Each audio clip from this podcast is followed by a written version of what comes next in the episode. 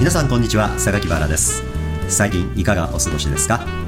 今日も私のアンテナに飛び込んできたお話や視点をいくつかご紹介してまいりましょう。それでは始めます。この番組はデータサイエンティスト株式会社の提供でお送りします。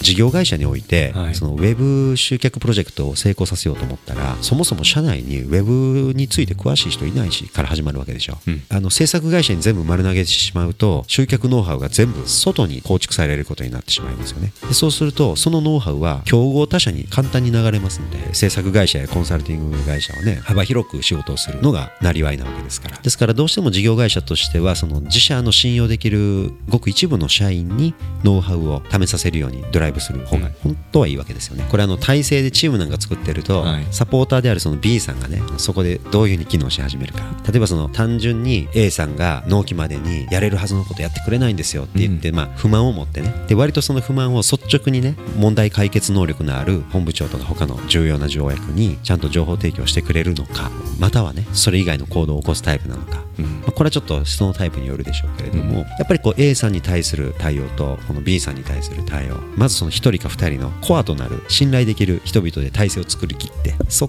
から徐々に広げていくしかさんにんよにんごにんのマネジメントって難しいと思うんですよね。このひとりかふたりがしっかりと育つのは本当に大変で、特に外注先コントロールが難しいですよね、うん、外注先にどこから任せるのかっていうのは意外と大事ですよね。優秀な外注をつけるとね、何が起こるかというと思考停止欲求が出てくるんですよ。担当者があの担当者 A さんも B さんもね、うん、会社としてもそうです。もう優秀な人に丸投げしたくなってくるんです。コアノウハウまで、はい、もう考えのめんどくさくなってきちゃって、本来社内で構築すべき持っとくべきようなノウハウもね、ひっくるめてね、どさ考えて丸投げしちゃう。でそのノウハウが丸投げしたことによって、その外注先に構築されてしまって、うんうん、数年以内に競合に漏れ始めていくと。この流れは一般的なんですよね。そのアイディア出しとか、アイディアをドキュメント化するとかね、自社が語るべきことを目次化するとか、いわゆるウェブ制作においては各ページ構成と目次立てのところ、そしてあと文章構築ですね、うん、ここまではね、本来自社がテキストベースで進められることなので、はい、外に任すような話ではないんです。本来ウェブできるできない関係ない部分の話、関係ないですからね。要は エイチティーエムエル ソースをどう書くかとかね、あの シーエスエス をどうすべきかみたいな、そのデザインとかコーディングの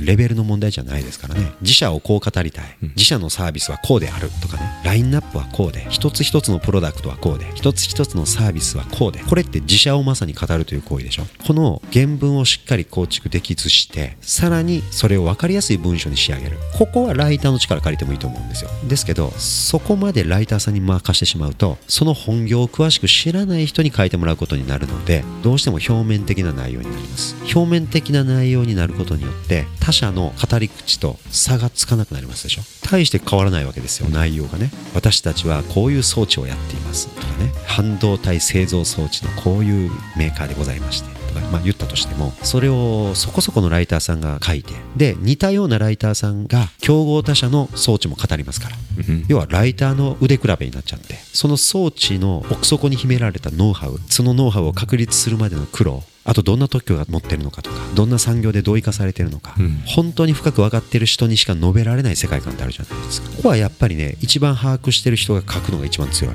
うん、でそこがにじみ出てこないと競争力のあるコンテンツにはならないですよね。でそして言葉遣いなんかも、文章中に出てくる専門用語、これ随分分布が違ってきますよね。その素人さんが一生懸命頑張って書いた文章とね、本当に深く分かってる人が書いた文章とでは出てくる言葉がおのずから異なりますから、うん、で自然言語処理ではね、この言葉の分布の違いっていうのは厳密に見分けられてしまうわけですよ。まさに Google はそういうエンジンを構築してるわけでね、世界中のあまたあるウェブページを全部自然言語処理にかけてスコアリングしてるわけでしょ、はい、主題が何であるか。意外とその文章を読まれてるっていうことに皆さん注目されてるんですけれども、大事なのはその主題分析なんですね。例えばにまん文字解析されて、要はこのにまん文字って何の中核テーマを持ってるんだろう、何という主題なんだろう、結局ここに帰結するんですよ。でなぜ帰結させざるを得ないかというと、その主主題が検索された時にそのドキュメントをヒットさせなきゃいけないからなんですよ。なので何千文字何万文字書かれてようと、要はそれは何の検索キーワードでヒットさせるに値するドキュメントなんだと、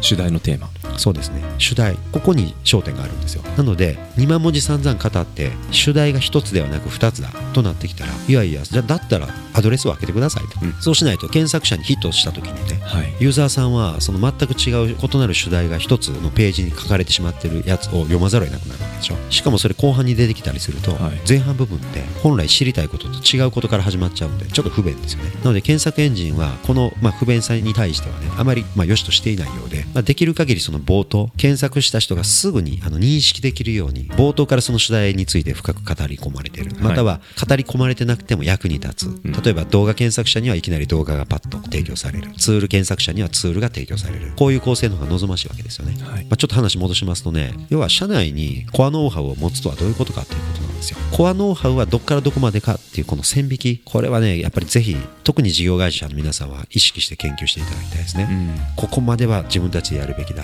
うん、その先からはその外注コントロールの世界で説明がつくんですけどね、うん、っていうんでその A さん B さんともに焦点になってくるのは、はい、ここまでは私たちが全力を尽くして頑張りますというこのボーダーなんですよ。